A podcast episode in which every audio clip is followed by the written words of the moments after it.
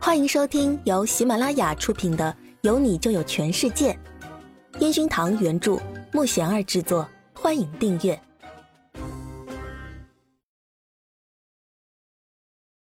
第二十八集。我也是收钱办事。你不是白天那个救了小吉的小姐吗？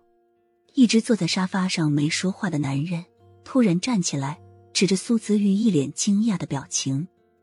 苏子玉哪里有心思理会他，直接拉着陈焕宇的衣服：“老板，真的对不起，你别难过了。”陈焕宇看着不依不饶的苏子玉，他撒娇的动作让陈焕宇愣了一下。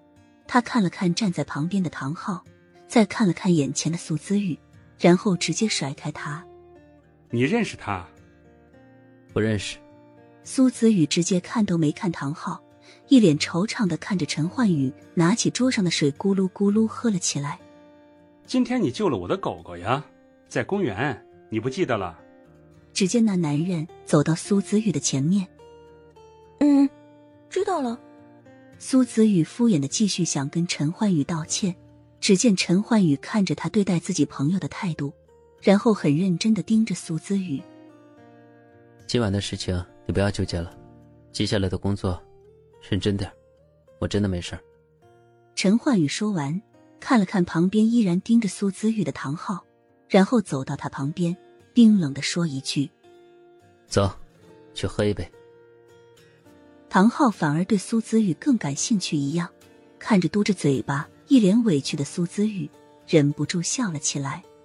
你老板都说没事儿了，你还沮丧呢？苏子玉看着眼前这个印象不是很深的男人。竟然笑自己，他根本不知道自己现在心里多自责、多难受。如果不是因为他，比赛肯定第一的。你好，我叫唐昊，请问你的芳名呢？唐昊那一脸期待的表情看着苏子玉。你好，我叫苏子玉。苏子玉简单的说完，然后看了看旁边的陈焕宇。老板，我肯定会给你个交代的，真的对不起。苏子玉说完。捂着难受的脸蛋往门外跑去，唐昊看着苏姿玉的动作，忍不住冲旁边的陈焕宇笑了笑。这个姑娘真有意思。苏姿玉回到酒店，寝食难安，怎么样的姿势都感觉难受死了。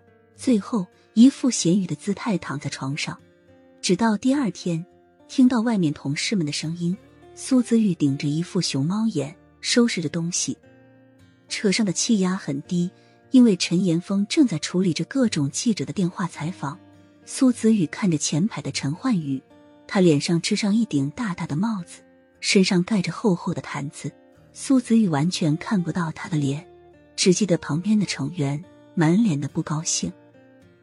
到了公司，听到公司员工的议论纷纷，苏子宇感觉自己没脸见人那样，待在自己的电脑桌前。全神贯注的查着秦贤的指示，陈岩峰一脸苦笑的带着陈焕宇他们去总裁办公室，不知道他们在里面开会了多久，反正苏子玉就一直盯着电脑边查边记录着，听着电视上传出来的惊天火爆新闻，居然可以瞎写到全宇宙主唱比赛现场不专业之类的，苏子玉看着电脑网站上各种各样乱写的新闻，心里更是非常痛苦。一个小小的错误，也许就会害了他辛辛苦苦打造下来的一切。但是很快，苏姿玉就查到那个网友给自己的那根琴弦的缺点，在下雨天就会失去它特有的奇妙音质。刚好那天的现场下着毛毛雨。苏姿玉继续在网上查着评委们的资料，在本上记录着。张队找了他半天，苏姿玉都没有察觉。苏姿玉，你的工作做完了。你在这里玩电脑吗？你怎么跟宁菲菲学习呢？张队严厉的声音让苏姿玉马上关了电脑，拿着本子就往录音室走去。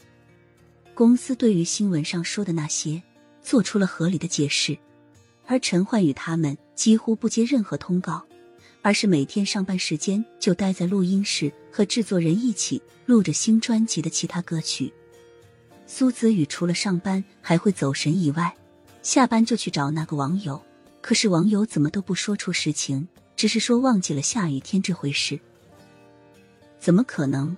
一个专业玩琴弦的人，怎么会这么重要的事情不记得？苏子宇不相信他，于是继续搜集着资料，最后带着整理的好的资料，再次找到那个网友。我这里都已经查清楚你那天见了什么人，如果你不说，我就会把你这件事公布在乐器圈。我看你也是目光长远的人。不可能为了单纯的一笔交易就放弃音乐吧？苏姿玉拿着手里的资料，生气的盯着那个网友。我真的不知道下雨天会发生那样的事情，更不知道比赛那天会下雨。我也是好心帮你。网友眼神闪烁，不敢直视苏姿玉。你不说是吧？那我就把这件事闹大。证据我都有了。现在你只要确认是或者不是。苏子玉凶狠的盯着那个网友的眼神，看得他慌的不行。我也是收钱办事，你也知道，做我们这个的，如果不是像你一样在好的公司，我们就只能饿一顿饱一顿的。那网友居然开始絮絮叨叨的诉苦起来。苏子宇听到他说收钱办事。再看着自己查出来的是许卓阳派人给他钱让他办的这个事情，心里更是气不过。本集已播讲完毕，请订阅专辑，下集精彩继续。